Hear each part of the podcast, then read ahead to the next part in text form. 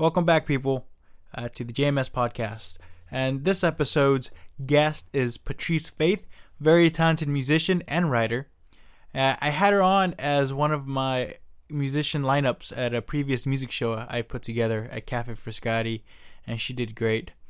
And uh, I, I highly recommend you to check out her music at her SoundCloud account, uh, Patrice Faith, and just search for that name. And she, like, when I heard her, it really surprised me and how different she sounds to compared to the other musicians here in town. And on top of that, it's she's if you really listen to her lyrics, they're very profound.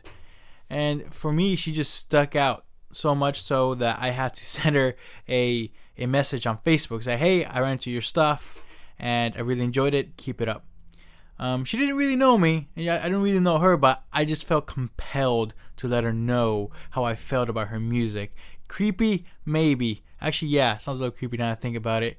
But she turns out to be a great person. You know, she's very friendly, and uh, just talking to her, I realized that she has a very creative roots behind her and uh, a great support system. You know, she came with her sister, and it looks like her sister and her are like a, a team, and that's great. It's always great to have someone there very supportive uh, to help you out. Um, and I know I have that with my friends and, and such, but it's great. It's great. She came here with her sister, and it was a lot of fun. Had a great talk, very informative, and uh, inspiring, uh, at least for me. And just like mo- most of my guests, you know, they come here and they talk it up, and we I get to know them a bit more and how they they go through their creative process, and it's always inspiring, always. If you haven't noticed by now, but the JMS podcast has an official website. That's right. I finally got it together. Uh, just search, just search. Don't search for anything. Just go straight to the website. You all you gotta do is type jmspodcast.com. That's right, ladies and gentlemen. I got a .com. Pretty lucky, huh? So JMS Podcast, you have all the episodes there uh, at an archive you could check out. On top of that, uh, it has all the sound session videos that I filmed with my guests, and there's more. There's photos. There's uh, upcoming events, and I, I just want to say a big thank you to everybody who has supported me in this podcast up till now. And this website, I, I I've always held on for the longest time to make it because I, I didn't know how receptive people would be to this podcast. And it wasn't until later I realized that I had everything all over the place. And it, it's a good feeling to have a very centralized uh, web page that people can just go to. And it looks, it looks a lot more professional. And I, I designed the website myself. I put it together myself and i even paid for it for myself.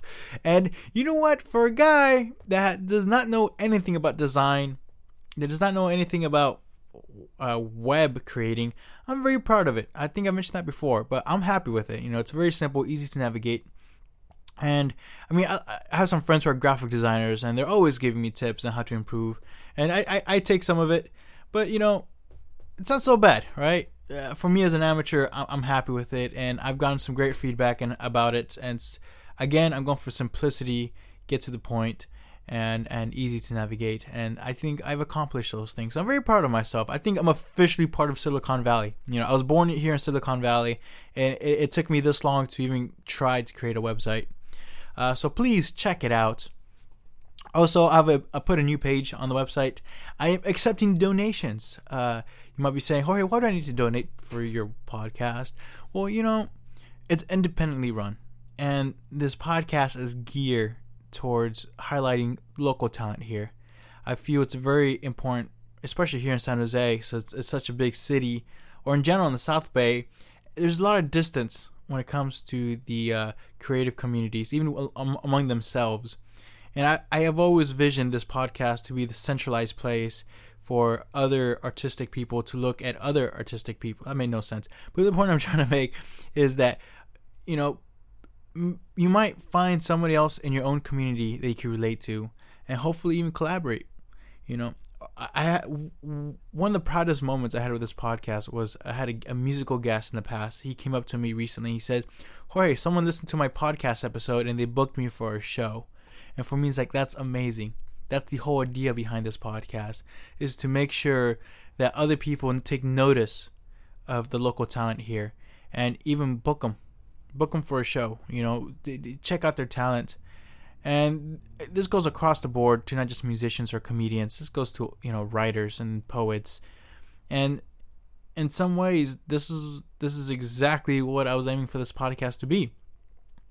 Um, and as far as the money, to be honest with you, I'm on a student budget. I'm a full time student, and uh, I, I can't guarantee that I have the money uh, to keep this going after I graduate, um, because I think the the trend is once you graduate, you, you you'll be like most likely unemployed for a while. So I'm kind of preparing for that. So all donations will go towards a safe account to pay off the hosting fees for this podcast. So even though I may be unemployed for a while, hopefully not, uh, at least this podcast will still be going. And uh, anything else will go towards improving quality of microphones, quality of the mixers, and I have some vision of how to more invo- evolve this podcast and bring a video element, and all that takes money. So any donation helps. It really does. I mean, it could be one dollar. I don't mind, because that one dollar will really help me keep up this podcast and this website afloat. Also, uh, I have a new feature called advertising. Uh, I would love to advertise your show. If you have an upcoming show, whether it's a stand up comedy show, whether it's an improv show, whether it's a music show, poetry gathering, art gallery, installation, uh, you name it. If it's within the South Bay, I'm more than happy to advertise it to my listeners here at the JMS podcast for free. That's right, for free, just for one episode. I would love to mention your upcoming event. Uh, you, you go go to the website for more information. Uh, if you have a product that you want to sell, uh, that's not necessarily free, and it has to be already on online markets such as eBay and Amazon. Of course, more information, go to the JMS podcast episode. But just letting you guys know that as much as people are there for me on this podcast, this podcast is there for them too. Um, I think it is a communication is a very important factor when it comes to supporting the arts, and I just hope that this podcast becomes just another resource that the local community can use to check out local talent or check out what's coming up in the community soon at an event. So that's my spiel. And uh, please check out the jmspodcast.com website. Can't say it enough. Can't say enough. All right, let's go ahead over and uh, let's see what my chat with Patrice Faith is all about. And she even performs a song at the end, so stay tuned for her song. Uh, heads up, this song I'm about to play right now is from her SoundCloud account. It's called Dead Roses. It's one of my favorites. Uh, so let's give that a listen. And the song she performs live in studio is called It Wasn't Over For Me. All right. Without much further ado, let's go chat with Patrice Faith.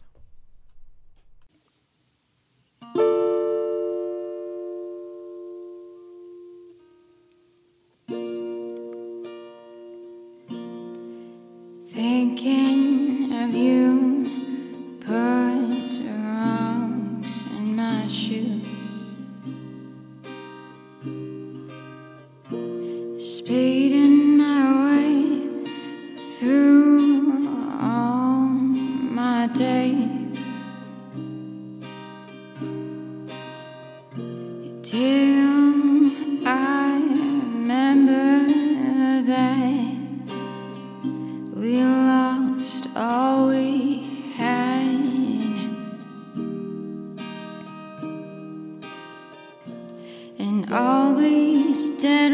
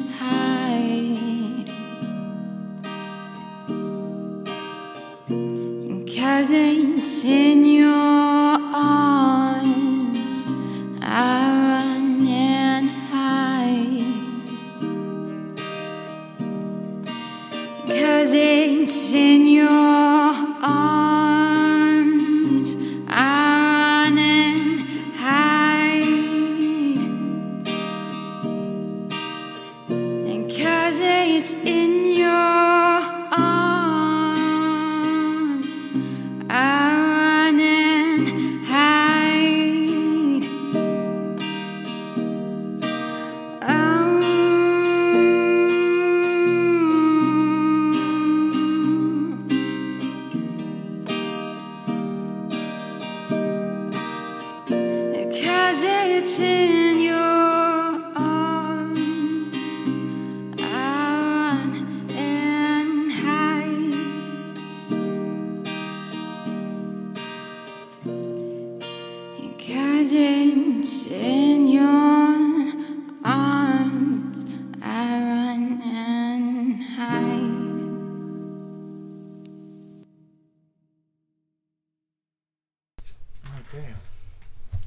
So Siri is your your main mode of Transportation. transportation, Yep. GPS, and, and she usually gets it right. But today she just had you go everywhere. Everywhere. Well, she gets it right, and it's supposed to be the quickest way. But I guess I still know like the short shortcuts, and like she took us um completely around where I could have just cut right in half. So- Yeah? Sorry for being a little late. No, no, not at all. You, guys are fine. You guys Okay. are perfect. Don't worry about it. It's just, uh, it's interesting because I usually avoid using GPS to drive. Uh, yeah, I, I, I like to really challenge myself and kind of like, all right, From memory. from memory, because in some ways, it, it, it, I feel because I know people who before GPS they used to be great drivers, navigators, but now they're like so dependent on GPS. yeah. I'm like, wow. Like, I I don't know any of the names of anything I like drive every day because like I just know from like Siri. And and you go to school in San Francisco, right? yeah, I mean I actually know San Francisco a little bit more cuz you really can't depend on GPS only cuz Yeah. you just like it's so like a maze over there. Uh, uh, did Did you start school already? Yeah, yeah. Okay. How bad is the traffic from the Super Bowl? Oh, um luckily I haven't been able I don't deal with that too often. I have an online class, so I only have to like drive um like maybe once a month just to like update books and cameras.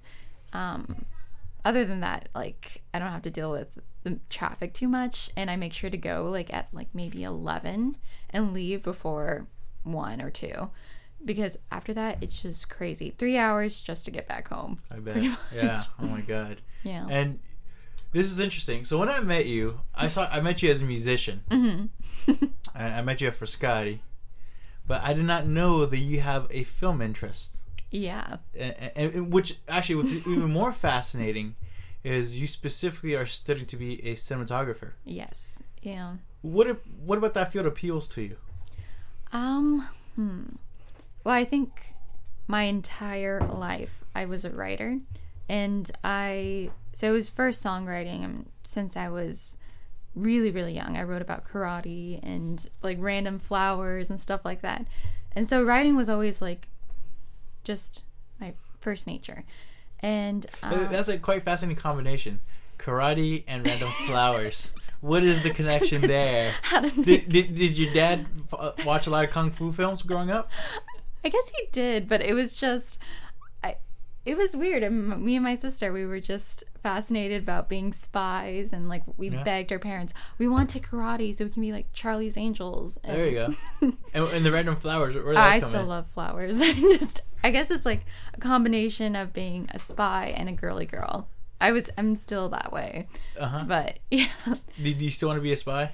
In some weird way. Definitely. de- if music or film doesn't pan out, it's being go. a spy. Uh, hopefully, the CIA or somebody, uh, finds me. but yeah, and recruits you. I hope so. They'll hear this. Yeah, definitely. uh, okay, so you, you always wrote when you were younger. Always wrote, and um, you know, at one point after high school, when everyone was going to college, and I was planning on going to um, Los Angeles to pursue music as a songwriter. So you were playing music throughout high school, throughout yeah high school middle, middle school, middle school, everything and were you known as the musician around school? yeah i was i'm i was pretty shy about i wasn't like walking around with my guitar and like singing songs in the hallways Uh-huh. so i was but i was walking around with a guitar because i had guitar class and i had piano and choir and stuff so i was known for Oh, like. So you're well in tune in other instruments as well. yeah definitely Okay. Um, and, and they were like Patrice, like, oh yeah, when, when talent shows come up, like, oh yeah, Patrice, we can go see her. Like, yeah kind yeah what high school did you go to again? piedmont hills Piedmont Hills. Mm-hmm. Okay, interesting. yeah it was fun Not far from my high school. Oh, really? Where did I, you go? I went to Milpitas High. oh okay yeah that's not too far Is at it all right? Right? We're not too far, are we? No.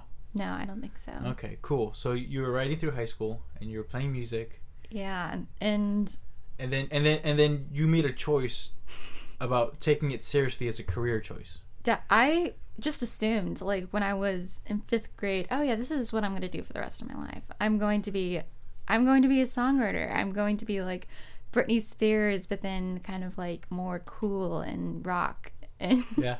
so, And your families were were supportive.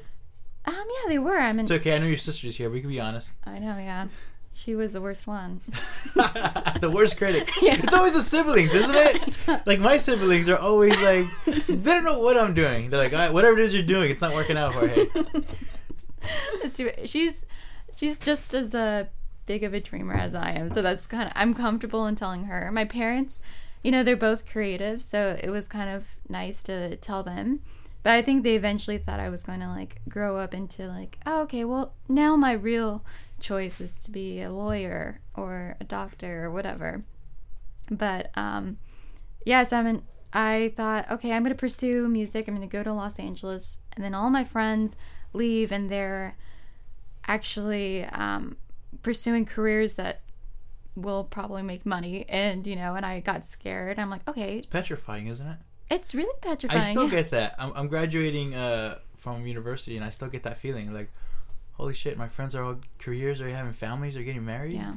I'm just like with myself, just playing a guitar or writing. It's like, what am I doing with my life? But you're happy, right? Like, it's, Uh, that's debatable. Uh, anyway, so you were saying, um, yeah, I mean, so that's, that part is scary. And I was like, okay, well, what's my second option? Like, what can I do that would also make me happy? As a happy and as I am when I write a song, like that high feeling of like, ah, that song is like, I want everyone to hear, or, you know, I don't know, nothing will compare to that feeling.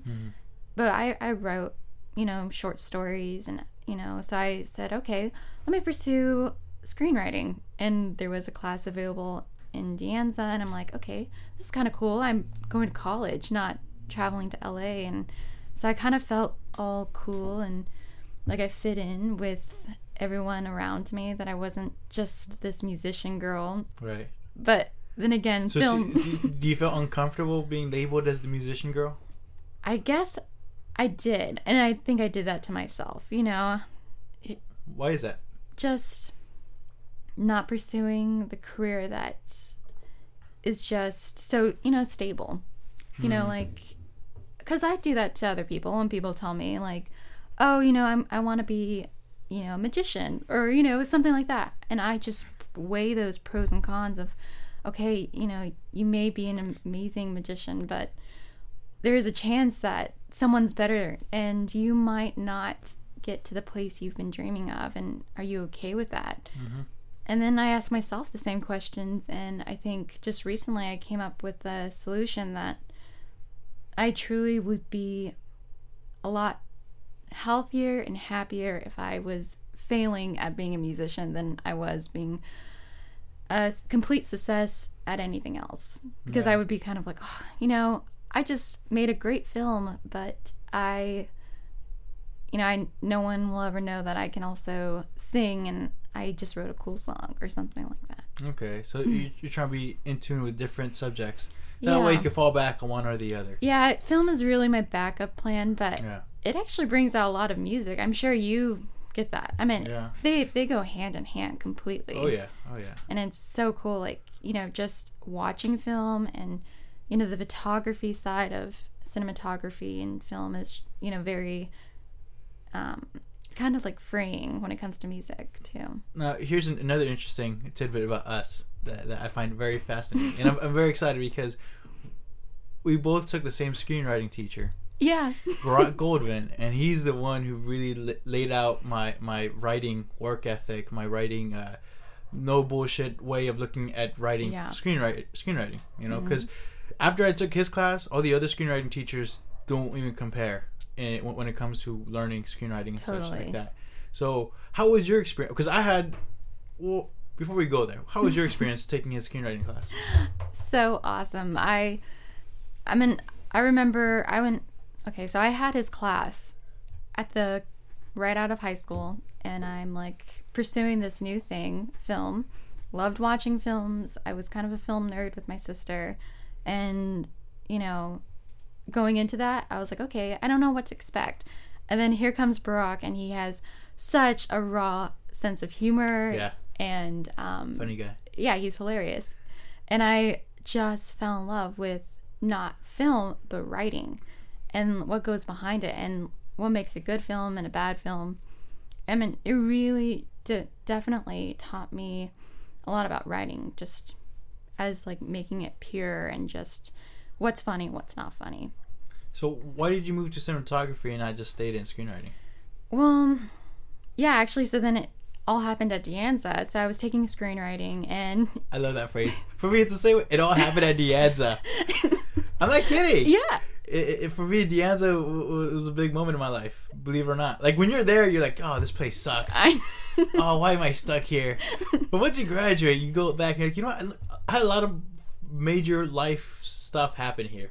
That's that's amazing. Anyway, go ahead. Yeah, I mean, it is a place that you kind of discover what it is you want to pursue for the rest of your life.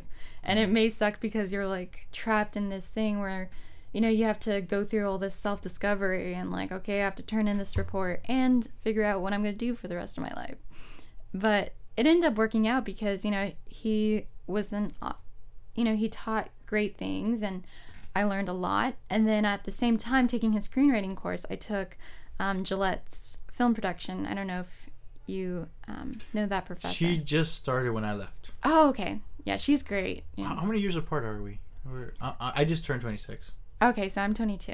Okay, yeah, wow, wow. no, not too so far. young. Okay. Um, well, for me, that's like two lifetimes ago. okay. but I took her class, film production, and I took it just so I could get enough credits to, you know, transfer somewhere for screenwriting. And I took the film production, and we had to make uh, short film after short film, and it was like w- one short film after a week. So, I mean, there was a it was very labor intensive, and I all of a sudden fell in love with being behind the camera. I didn't even write the short films down. I just went from the idea in my head and I put it on film and I was I remember before I premiered the first film that I did, I was so scared and I was like this is crap. Like it's going to be terrible and everyone's going to like laugh because you know, De Anza too, the film department, there's so many cool people. Yeah, Like they're all like already in film Yeah. and it's intimidating. it is very intimidating. I almost quit my first day. Yeah, I, I- I walked in and I didn't know. I come from a, a I don't come from a creative background. You know, I, I came from blue collar family, Mm-hmm. Yeah. and we don't really, you know, are could afford big equipment, whatever. Mm-hmm. And so when I walked in my first day, like the the ver- more veteran students were like, "Oh, they're talking about these 4K cameras, all these cameras, stuff I didn't even know about." Yeah. And I and I was like, you know what? I think I'm out of my league here.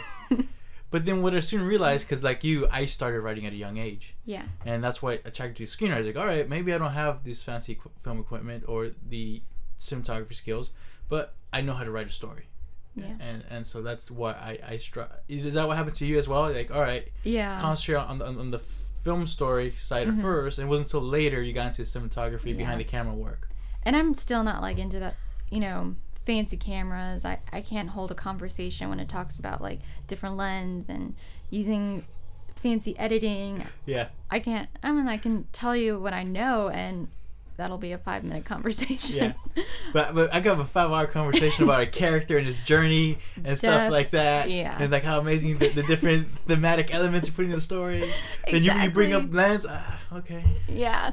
No, I'm Cool. totally on the same page. But I mean, that's how I just taking that class, and I had my sister act in every short film, and yeah. How was that working with your sister? oh, she knows how bad it. I just when I get in the moment, I'm just so almost anxious, Yeah. and I I know you feel the same way when you're I- working on I- projects. My little brother was my maid star too when I was younger. Yeah. And my cousins. Yeah. that I would just be like directing her, and like yeah. it's I- hard. Did, did did she have a bit of a, of a god complex? I know I did. It's like, all right, I'm creating this universe. Do what I say. Don't answer yeah. Yeah. I would say so. no, it's Good. Oh, for the listeners here, we do have Patrice's sister. She's sitting Yeah. next to her. Hello. Yeah.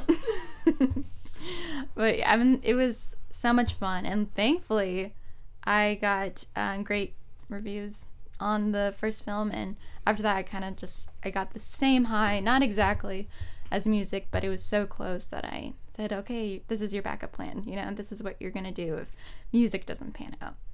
Which is Yeah. great because they do complement each other.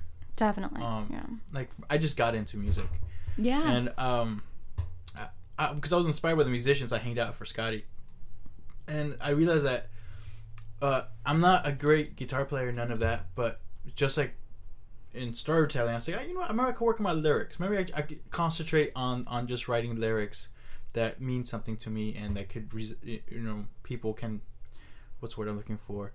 People get it, I guess, in some weird way. Um, but but yeah, they do complement each other. I feel the way you construct a story when you think in so many layers of filmmaking, because it's not just the story you need to worry. You need to worry about how, how, the vision you want for the story in this. If Yeah. you're directing at least, or if you're making Yeah. it. For me, writing a song is the same way. So I'm thinking of the words, now I'm thinking of the melody, now I'm thinking of like whatever you know, like am I gonna have other a drummer, you know, what beat, stuff like that. So it's very similar. They do complement each other. they do, yeah. Yeah, and I have like, did you have like a third backup? Mm, well, I know I- my sister and I were our backup plan because my sister is an accomplished actress. Actually, she An accomplished actress. she is. She's- No, she's I'm her her biggest head. fan. She- She attended. it sounds like you're, you're, you're her manager right now. I'm totally promoting her. I am. Every time someone's like, "Oh, what does your sister do?" I'm like, "Oh, okay." So I just started. Wait, did, did you get? Did I'm talking to your sister now? Did you get into acting when when you start acting in her films? Like that really did it to you? So it's like, Um, I actually was acting since high school. okay, So, theater. Yeah. Theater, yeah. Yeah, me too. That's great. Oh, great, Yeah. yeah. I'm not a great. I'm not an accomplished actor though. like, I'm not. She uh, attended uh, the American Conservatory Theater in San Francisco. Wow. Yeah. Wait, Yeah. are you going there now? Uh, I graduated already. That's amazing. Yeah. That's a pretty uh, uh, prestigious school. Yeah. Yeah, I was so shocked that I actually got it. so, but Patrice, I know this is your episode. But I'm switch with your sister. I'm just Here's the kidding. mic. Yeah, I'm just kidding. That's fascinating. Oh my god! A- And were you theater or screen acting? Which one- which one are you more interested in? I'm definitely more interested in film, but I Okay. have the training for kind of both. So. Oh, I like that the training. Yeah. so no, th- official. that's a, that's important. You know, like Yeah. uh, I, I'm developing a web series right now, Ooh. and I, I have most of my actors are theater actors from San Jose State University. And Mhm. for me, I've acted in theater, but I've done it so long ago, and you know, uh, so I'm not well in tune. So when we were, we were, shooting a scene, she, my actress, you know, although I'm the producer, the director, and the actor of this web series, she's giving me tips, and I'm like, but I needed it, you know, she Yeah. like, because I was like, because I'm so worried about everything else that I'm not Yeah. concentrating on my acting. That's great. Anyway, uh, that's amazing. So you you come from a very creative background. yeah. you. How many more siblings do you have? Just Ari. So just, sorry. one. Just. Uh, How many years apart are you two? We're ex- actually one year exactly. Okay, apart. very close. Wow. very close. In some way, actually, like some, kids can be twins in somewhat, you know. we feel like You twins. guys are, are, are matching uh, Jean clothing. jackets. Jean jackets. Yeah, the hair. That's amazing. yeah, we're really really close. Uh, and and so I want to go back to your family then. Mhm. You mentioned that your parents are creative. Yes. What do they do? Um, well, my dad, he's uh, right now he's an engineer, but he is a writer. I would say, uh, first and foremost, he's always written poems for my mom and like given me like song lyrics for me to sing. And of course, I'm like, Dad, you know, I write my own lyrics. But Yeah. no, he's he's an awesome writer, and um, I definitely think you know that's where a lot of my writing abilities have come from. And my mom, she is um, awesome. She's an interior designer, so she kind of she's always been in staging and um, looking at you know the colors and textures of interior design, and that's always been cool. My you know like we've just always kind of been raised in that, but yet my parents have also they've not neglected their um, abilities in creative fields, but you know like my dad he has no um, ties to writing. He's an engineer, and um, you know he wishes he was able to write more. And my mom, I mean, she was an accountant for a long time, and that was for money purposes. She didn't ever thought that she could make it as an interior designer, but you know now she does work that as that full time. She's very you know successful now, but you know it wasn't her aspiration to just pursue her creative. And I think that's kind of what me and my sister felt as well. You know, oh, my sister loves acting and I love music and film, and here we are, and like, okay, we're gonna do this. We're pursuing our creative endeavors, and that's kind of scary. What scares you the most about it? um, I would say it would just be the idea that I'm wasting time, and That's yeah, I get you. That's probably the worst. yeah, because And I feel the same way about relationships as well. Yeah. It's like, it's like I'm very neurotic. It's like, oh my god, like a year from now, if this doesn't end well, I just wasted a year. That's pretty bad of me to say that. it is. it is. Uh, uh, but but same thing with pursuing um, eh, your creative endeavors. I think Yeah. I think it's like this film I'm making. Is it gonna be good? Like all this time and money and effort with these actors. Like, yeah. You know, it's like I worry about that stuff too. And how do you handle that though? I think really it comes down to having that conversation with yourself. Like, I mean, I have it with myself all the time, you know. Okay, is it wasting time to just pack up everything and really give this all you got? Or is it the same as wasting time as kind of just half doing it? Like being lukewarm about your passions, then you're also wasting time. So you have to mm. give it your full force, and then if you're wasting time, then you can say, okay, I've given it everything. But if you just kind of idle along, then you're also wasting time. And if you're not doing it and then you pursue something else and then you that doesn't pay off and you still haven't done what you love, then that's also wasting time. So I feel like you have no choice but to actually do it. And then if it doesn't work out, you didn't exactly waste time because it's kind of officially out of your system. Hmm. But I'm still working on it, so I don't really know. I, I agree. I think uh, part of personal growth is not just the success in life, but the Mhm. failures as well. yeah. Wow. Okay. Uh, what are some of your uh, God? Not, not that I know that you're into so many other fields. I'm like, uh, but but since I have you as music primarily, I'll Mm-hmm. start there. Uh, who were some of your musical influences growing up?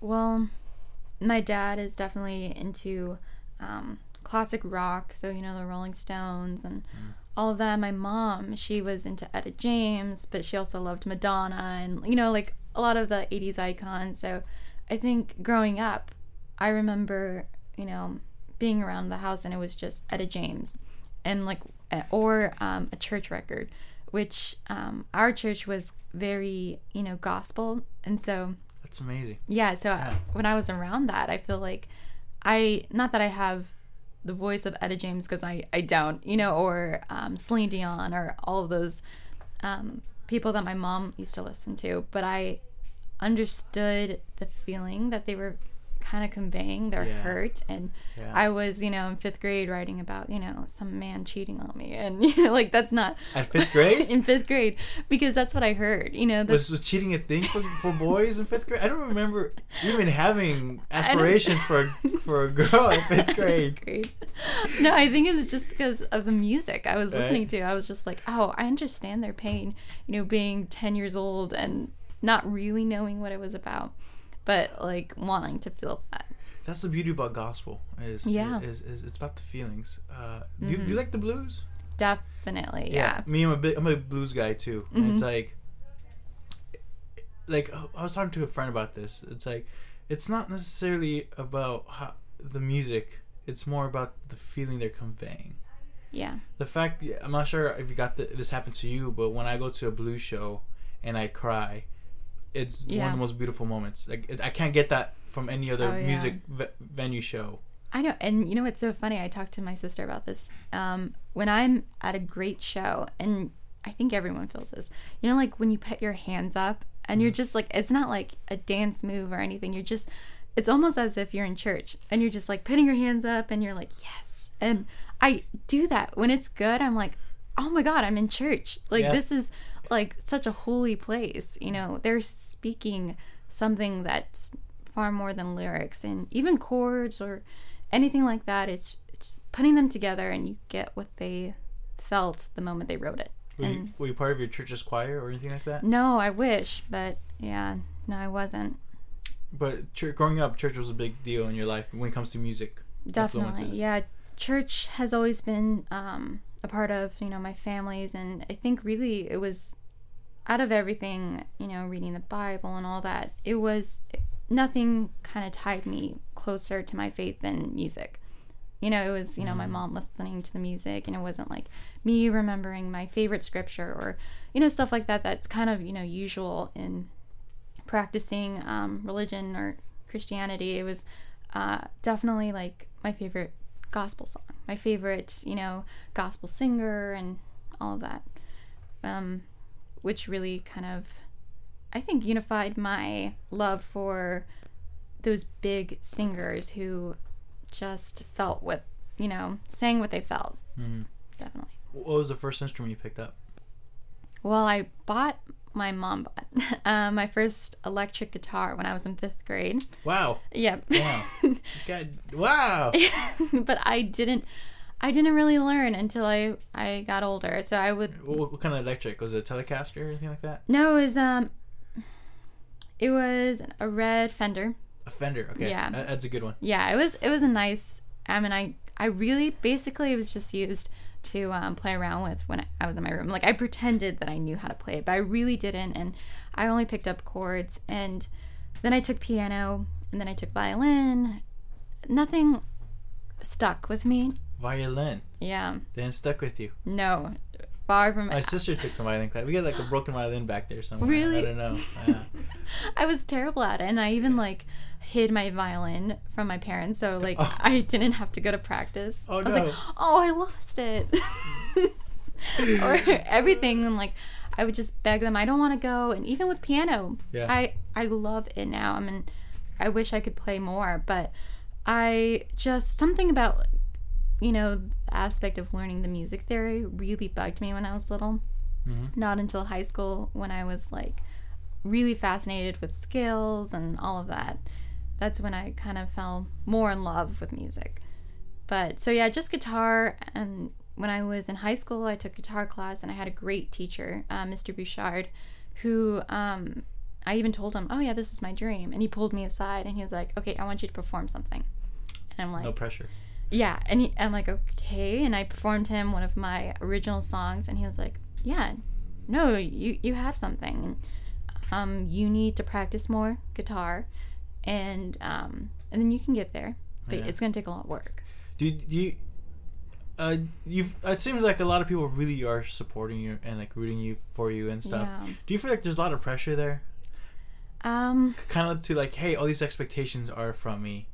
yeah well luckily i feel like most of the pressure comes from myself Yeah. Yeah. Because I, I got pressured. Yeah. Too. You know what I'm saying? from film Uh, from film writing, they're like, oh, hey, you're, you know, like what? Not Barack, but some other screenwriter uh, teacher was like, oh, you're a better writer than I thought you would be. um, but yeah, I, I get nervous. You know, um, especially since I do comedy too and all that. Yeah.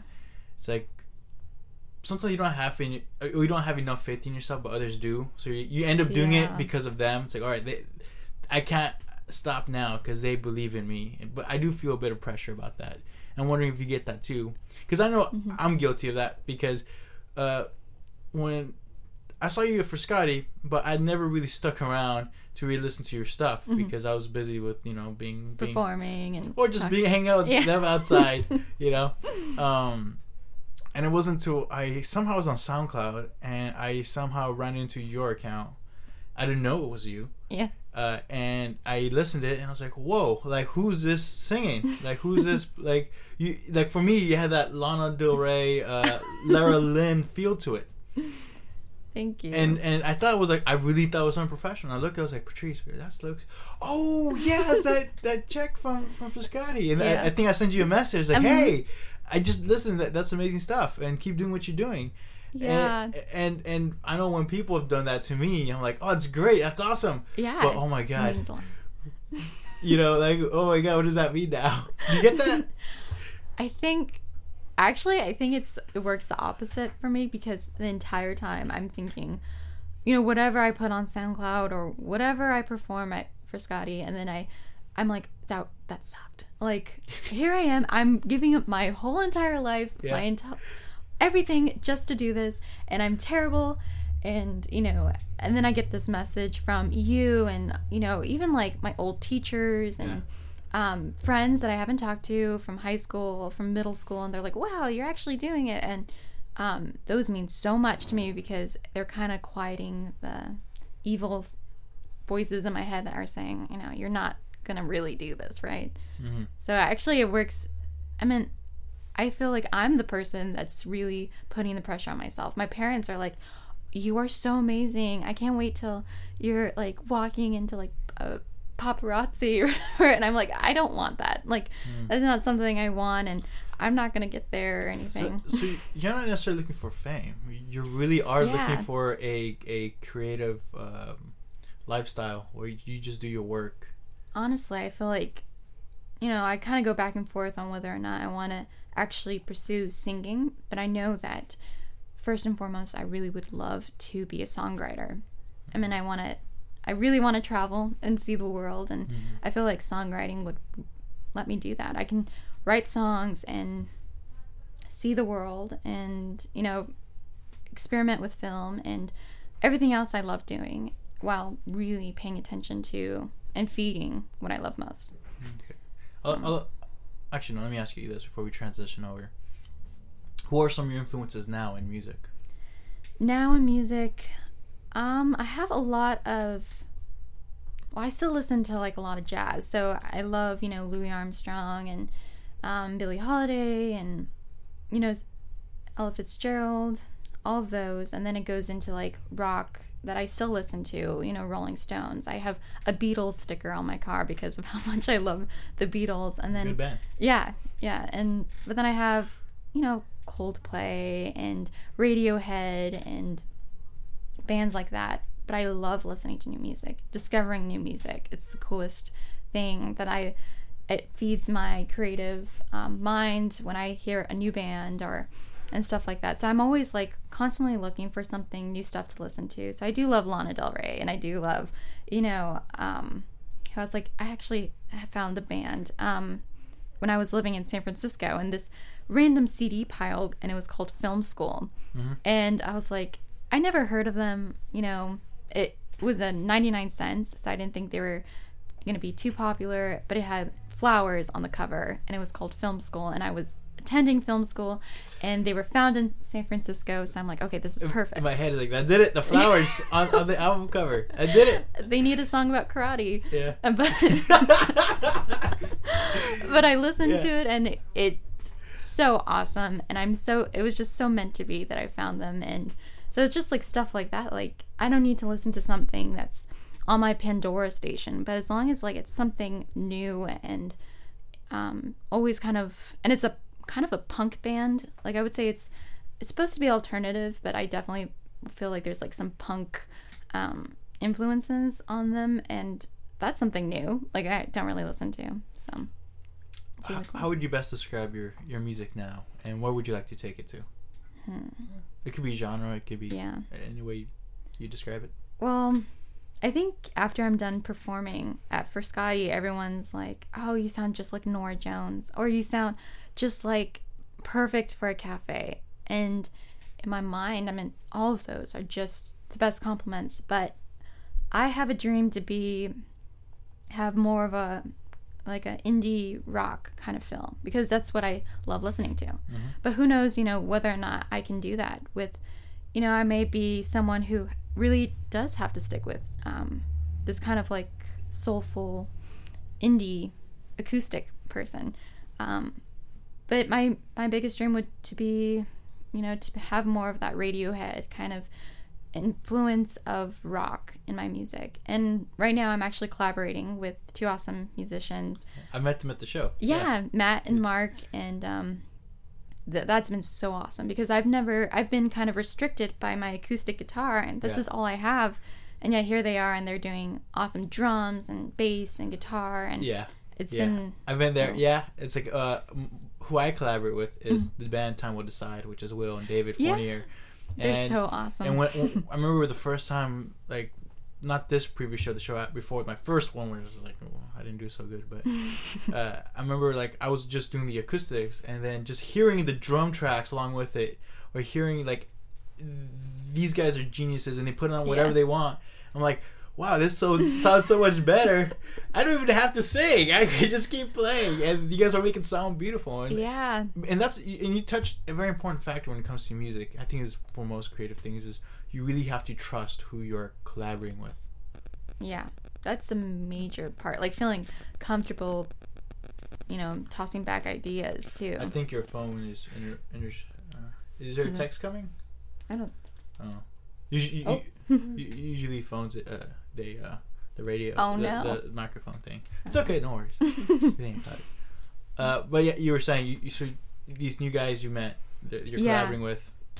yeah, they're really. I mean, they have um, really awesome music taste. Kind of, you know, on the same as like blues and rock. So I trust when I tell them or give them lyrics, they're like, okay, yeah, how does this sound? And I'm like, I would never think of that, but that is so awesome, so on the league of what I dream of sounding like. And Right. they're so um, receptive to um, you know things I do like and don't like, and but alone they are so um, amazing that it's like, oh, do you guys really want to work with me? Like, yeah, yeah. like I might be holding you back, but they Right. are they're so lovely. They're perfect. That's great. and and are, are they in a band themselves or? Are Yeah, they are in a band. It's called um, the Mountain Chimes, The, and Mo- they're the Mountain Chimes. yeah, Right? I like yeah. it. I like it. yeah, they. I mean, I hope to work with them further on many other songs, and we'll actually have our song "Oh Babe" that I wrote, in the um, you know, orchestrated the music behind, um, coming out very soon. We're we just got done recording it, and um, we're editing everything, and so we'll have it to everyone very soon. Maybe on my Facebook page, I'll make sure to post everything. Now, what's your creative process like when it comes to writing a song and uh, crafting the song? Um, I, it's definitely about an organic feeling. I mean, sometimes I'm driving in the car or, you know, wh- wherever, and I just have this thought or an idea of maybe just a line and like something that, like, I recently felt with um, my song Dead Roses was just like the idea that someone took like, all the blood from your body. Like, I almost gave you all the blood from my body. And it was just this so like vulnerable feeling of knowing that you willingly gave your life to someone, but in not like complete body form, just everything. And um, having that image, and that's where I kind of feel like film comes in that image of like really being vulnerable to someone.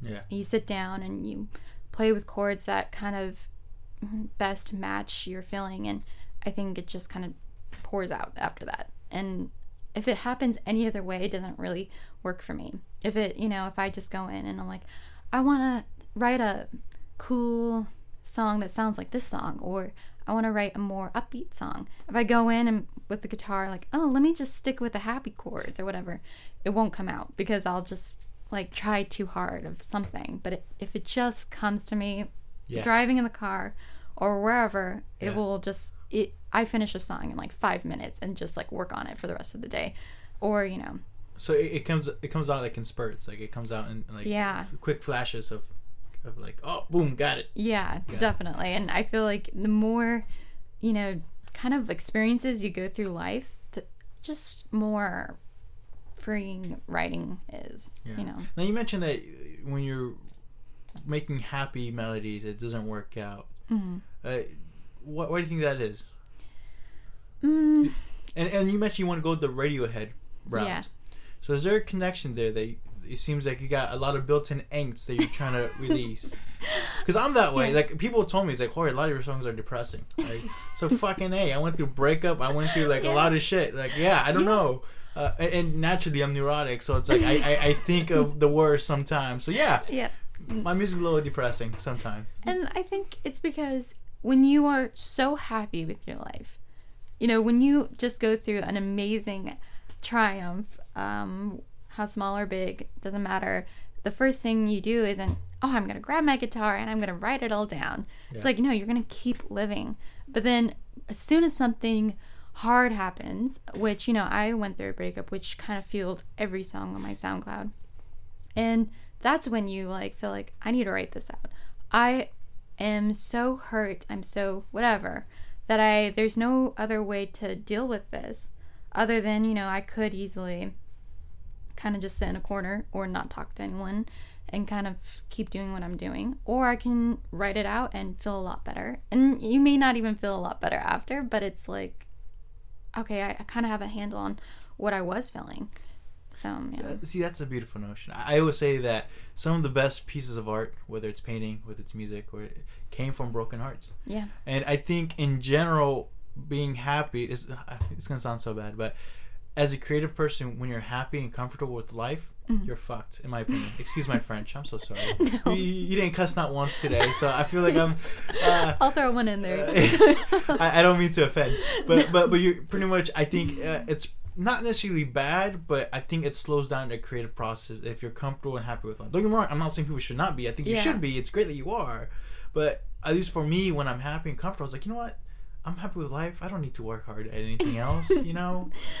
Yeah, you know it's And, and then if it wasn't for breakups, like what would Adele be now? You know what I'm saying? exactly. Yeah. So I, I I totally like are in tune with what you're telling me. Mm-hmm. I think that's fascinating. Well, I'm, you know, anyone who meets me, they'll think I'm like the most positive person, and I am. I'm I'm really happy. I like do my best to a fault to avoid conflicts. Like my sister talks to me like, you know, you could have just, you know, said something to that person head on or, you know, but I I will do anything to avoid a conflict. And it's because I think when I do, when I am in a conflict, such as a breakup or even going through a really hard relationship, I, you know, it, I, it hits me hard. It affects me in ways that, like, the only way to fix it is writing it out. And so, I, I mean, I do my best to just maintain this happy, um, positive person because I am. And um, when bad things happen, I know now that really the only way to fix it is going through the guitar or piano. I kind of want to delve into a little bit about that because I find it fascinating uh, on some personalities uh, traits in some musicians. But that that trait of trying to avoid conflict. you know, me, you know, in screenwriting, Yeah. conflict is what drives a story. Yeah. Conflict is the heart of the story, or not the heart, but it's the it's the thing that Makes it interesting. interesting. Yeah. Relatable. And here you are, and trying to avoid it. Why do you think that? are- you the oldest? Yes, I am the oldest. Okay. w- Yeah. do, do you feel now two i think of two possibilities you can feel free to chime in and be like no you're wrong or oh no it's more than that maybe you grew up in an environment where there's a lot of conflict happening to the point where you're just tired of it and you're trying to avoid it at all times or the opposite maybe there was no conflict in your life you're like why do I, what is this new thing of conflict why, why? but I, I don't know because you're into writing screenwriting Mhm. especially Yeah. so tell me a bit about that Hmm. Well, I think the conflicts in my like childhood because I am lucky enough to have like you know a great family where like my conflicts were a little superficial. You know, like you know everything a girl goes through. You know, liking someone and I don't think all that's that stuff. superficial. I think that's actually some deep Okay. shit. Like, I, um, I, again, sorry for my French, but I think there's some deep thing of of liking somebody. Yeah, and and, that's and true. the unrequited uh, feeling deep. giving your heart to someone. Yeah. Yeah, that I, yeah okay, that that's not superficial. Well, why do you think that is? I'm, I'm fascinated. Like, re- literally, I'm fascinated now. Like, what, why do you think that is? Making it not superficial or Or why did you perceive it a bit superficial to give your heart? Um, well, I think I'm just like this romantic. I am like, I think romantic at heart, where I can dream up a whole story about someone I never talk to, but see them at a cafe, and I'm like, are we You're same? awesome. Yes, I like that. I I can just sit there and be like, I'm. It's only been 12 minutes, and I'm like already thinking about you know, okay, when we travel to Ireland or whatever, and we go on this hike, you know, like I'm. It's so sad, but then I think falling in love with a stranger is even like harder than falling in love with like a real person. But so I'm gonna. I feel like all those. You say, you say it's harder? I think it's harder. I think it's easier. I think I could totally fall in love with somebody who's like I'm never gonna have another interaction with in my life. I well, that's true. Well, I feel like if you do have an interaction and you don't, you kind of know them, where like the possibility of a relationship Right. could be there, but like you in your mind, you're like, okay, they're like this, and we're like this, and this person really likes me, and we're gonna do this and this and this, and then you know it doesn't pan out, Mhm. and it's like they were everything you dreamed dreamt of or like someone in real life you got to know them and you were in a relationship with them you know all their faults you know all of their fears and pros and cons all of that stuff and um, so they're real and you kind of understand where it went wrong you know Mhm. in a sense that's kind of vague but Okay, I, I get what you're saying. All right, I want to transition to film now. okay and uh, pretty much some of the basic questions as well is what were some of your uh, oh but you're, you're also a writer where can i take this so many ways yeah it, well, let's stick with film Okay. who are some of your film influences when you were younger Um. Okay. Well, as a romantic person, I I'm a romantic comedy person, which you can like. That's the kind of genre that everyone really kind of loves to hate on rom-coms rom coms. but they're successful for a reason I Yeah. mean, i mean they're they appeal to people for a reason And I and I love Nora Ephron as you know as a writer and everything. I mean, um, you know, when Harry met Sally, being very young, classic yeah I loved it. I love Bridget Jones' Diary, which is a very girly one, but it was a great book and then turned into a great film. And that really isn't just kind of the normal boy falls in love with girl and they kind of go through a fake breakup. You know, that whole stuff. It wasn't classic, um, which I loved. And so I love that. And then I also love, you know, like Ferris Bueller, which is kind of a movie that I watched, a film I watched on repeat when I was younger um, because it was a very coming of age, and I kind of admired even the filming, you know, Mhm. aesthetics of just like the way they shot it. I just already knew that that was so cool. yeah Um, so I mean, and then when it comes to what I love now and what I just like watch that film and I'm like, oh, that's brilliant, and I would love to make something along that because I feel like it's so me would be like Amelie, the um the French film about um it's a, it's a romantic movie, but it's very um I love the way it's shot and it's very it's the um, Jean-Pierre Jeunet's Mhm. uh, film yeah Amelie classic classic do you, yeah do you like his other stuff i love his other stuff as well um have I- you checked it out what, what are the some of the titles that I Oh, God, uh, to re- remembering. There's a war one. I have. I feel like you borrowed one. I have it somewhere in there. Uh, Micmacs. So, okay Pretty much, he has this very surreal, super, super like his yeah cartoony way of looking at things. and it's so Yeah. out of the box and that's so cool and i don't know it's just it takes you out of their world and like put, puts you in like your you know like how they i don't know it's just brilliant i love it every time i watch it i'm just like okay i'll watch this again Yeah. you know and um so yeah that's definitely something i love and silver linings playbook which that i watched in screenwriting and i I, I saw that film for the first time a couple weeks ago, no way and it hit me hard. Like I related so much. yeah And I was like, whole like like for me, for some reason I avoided it. Maybe it was Mm-hmm. the hype. I don't know what it was, but I saw. I was like, you know what? I think that was the film I needed to see at, Yeah. at that point of time because because it, it really I don't know, like when you, I'm kind of, I'm go, I'm going through a weird phase in life right now, Mm-hmm. and seeing a film like that where it's like it makes me say, okay, you know, life can be okay. You know, Yeah. it's kind of that thing about expectations, It is, yeah. and it's like you know what, as long as you're happy with what you got, you should be okay with it. Yeah, and it, I mean, it was so beautiful, and the fact that they were both such flawed characters, like Yeah.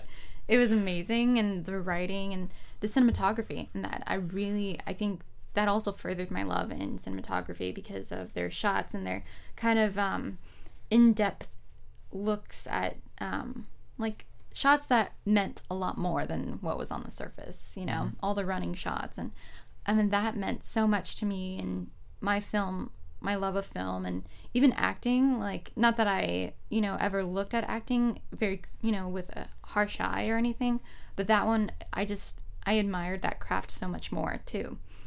Um, so yeah, I mean that was an, one of those films that I love and continue to like love a lot. Okay, great. And as far as writing in general, do you have any influences there? Um, yeah, so like Nora Ephron and um, I'm big fans of David O. Russell and um, who's the other one? Um, I have my sister. Your sister? Your sister? You're a writer as well? Uh, no. Oh, I, I they say your sister is another writer. No, she um she's a real film nerd too. We we Yeah. both kind of like nerd out together, but she but- knows all the names like on top of her head. So you guys are like, you gir- you gals are the dynamic duo. Yeah, she's Yeah. a Martin Scorsese film. Oh, great. buff. Yeah. Yeah. Yeah. Love it. You- Did Martin Scorsese play a big part in your? Um? I would say like I admire him because I can never do like never be in that mindset as him. Like I admire like even um Quentin Tarantino because it's like I am I'm never gonna write um you know Django Unchained you know or Right. something like that or Pulp Fiction. They're so awesome and I love that eye, but it's because I can't and you know I'm not gonna ever be that that I admire them even more. So that's the same thing I feel with Martin Scorsese too. What is your creative process when writing a screenplay? Um, it's really, I almost think it's like my daydreams, and that could work in good and bad ways. But I start out with, you know, what if this happened, or, you know, my, um, I had a, my aunt was getting a divorce, and that kind of fueled my screenplay um, in screenwriting, my first screenwriting class, because I wrote a romantic comedy about um, a lawyer, a divorce lawyer, falling in love with his um, client that he was helping. And it was just kind of centered around that. And, like, you know, I mean, it came out and it was very um, generic, but I still think about stuff like that. Like, it's just finding the comedic moments of everyday life. And because it, you know, life is crazier than even in the movies, I feel. And I think playing on that, that's kind of, I guess, just the daydreams of life. Now you mentioned comedies. Uh, Mm-hmm. y- you're a big comedies is a big thing in your writing. Yeah, I would say I. I mean, I've tried writing, you know, dramas and all that, but it's really just comedy. Yeah, hmm that's that's interesting. Like for Yeah. me, like I do stand up comedy, Yeah, but I can't You're really awesome. I can't really write a comedy screenplay. they have to be dramatic stories Really? for me. I didn't know that. Uh, but I, I do sprinkle humor in them. oh yeah, yeah, Uh, but uh, yeah, like if I was to say I'm gonna write a full comedy movie, I can't. I can't. I have to be. It has to be some actual drama behind it, and Okay. and like you know, for the web series that I wrote, I wrote an entire season, wow. and it, it, it's supposed to be a comedy, but like it's very dramatic. There's some themes I touch on that are pretty heavy, Wow. and it, but, but that's the thing. It's like it's interesting that. You, you don't really strive to do comedy, but yet you write it in your work. Yeah, I mean, it's. I think it's also, you know, my dad was uh, really big, like Adam Sandler and um, Chris Farley, David Spade. Farley, yeah. So we watched all that when we were little. Sa- Saturday Night Live kind of Saturday. stuff. Oh yeah, I mean, I we tell our parents like we watched Saturday Night Live at such a young age where like we didn't understand the humor, and I think a lot of the kids on the Yeah. playground. I mean, I remember being in fifth grade and asking, "Oh, did you watch this person on Saturday Night Live?" And they're like, "What's that?" You know, Or oh, did you watch Jay Leno last night? And Oh, wow. like- yeah. I mean, I don't think we were supposed to Have stay you up considered that doing late. comedy? Maybe we could give comedy No. a try. I run a comedy room. We should come by and do like a, a five, three minute set. I, I do sets for my sister, and she doesn't think I'm funny. she goes, uh, Patrice, don't quit your day job. Just, yeah. just, just do your thing now. yeah. I mean, I I love writing humor, but um, other than that, I don't think I can. You know, I don't.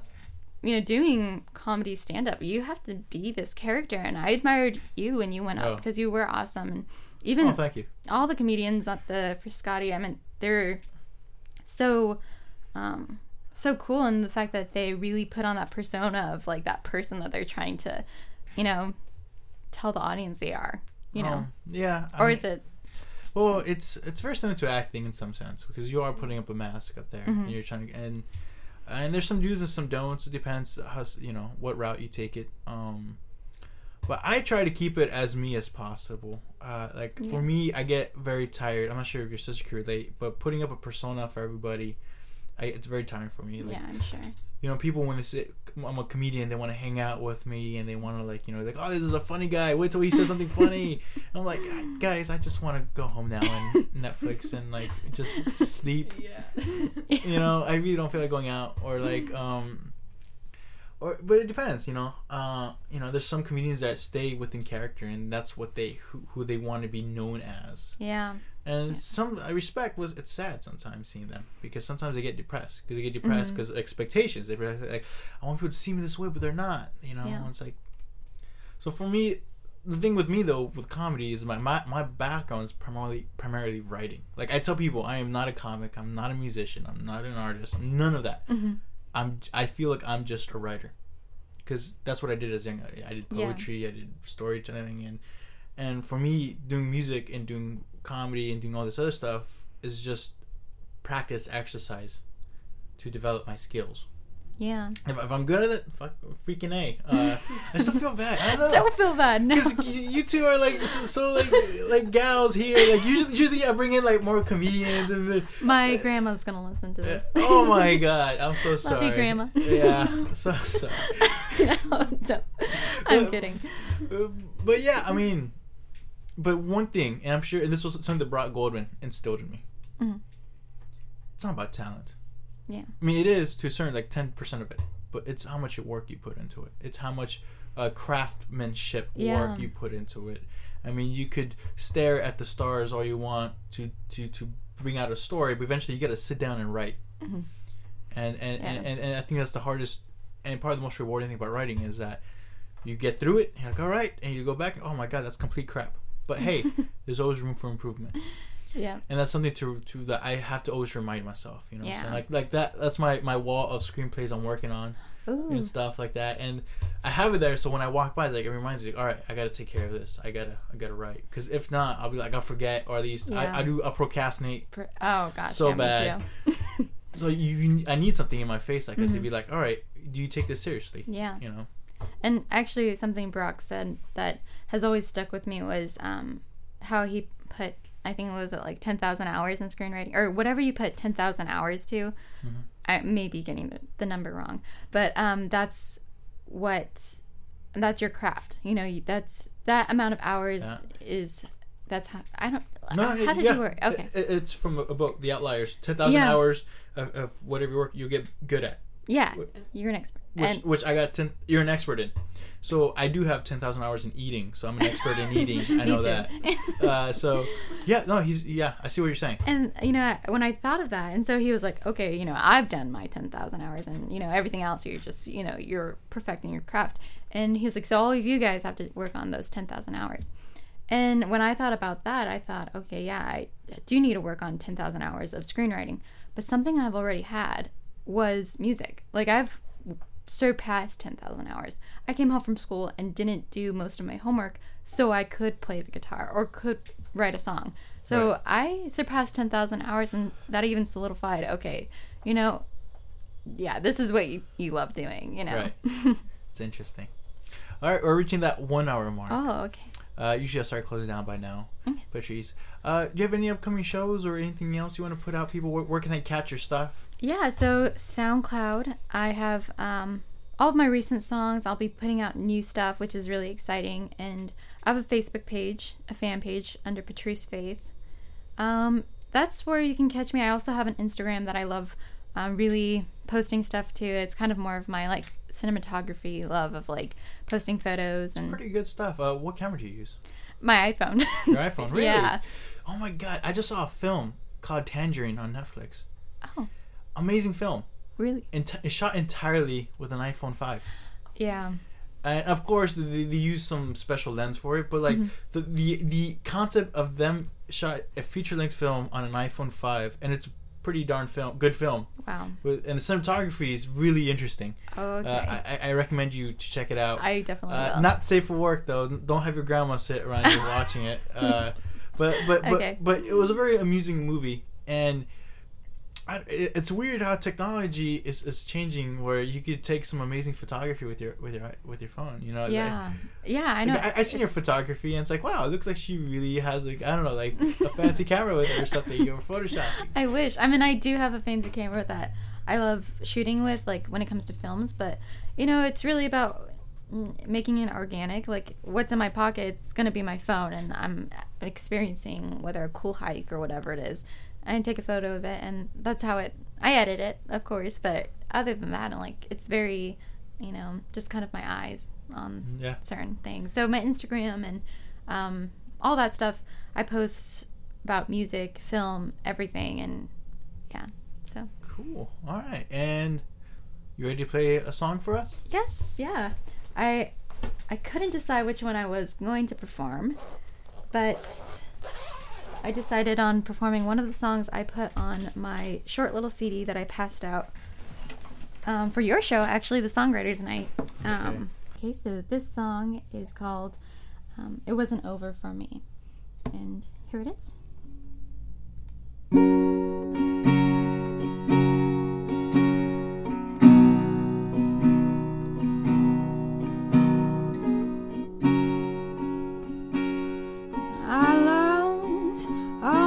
Shadows and graces. Nothing scared me, not even your secrets. And our conversations were fun questions.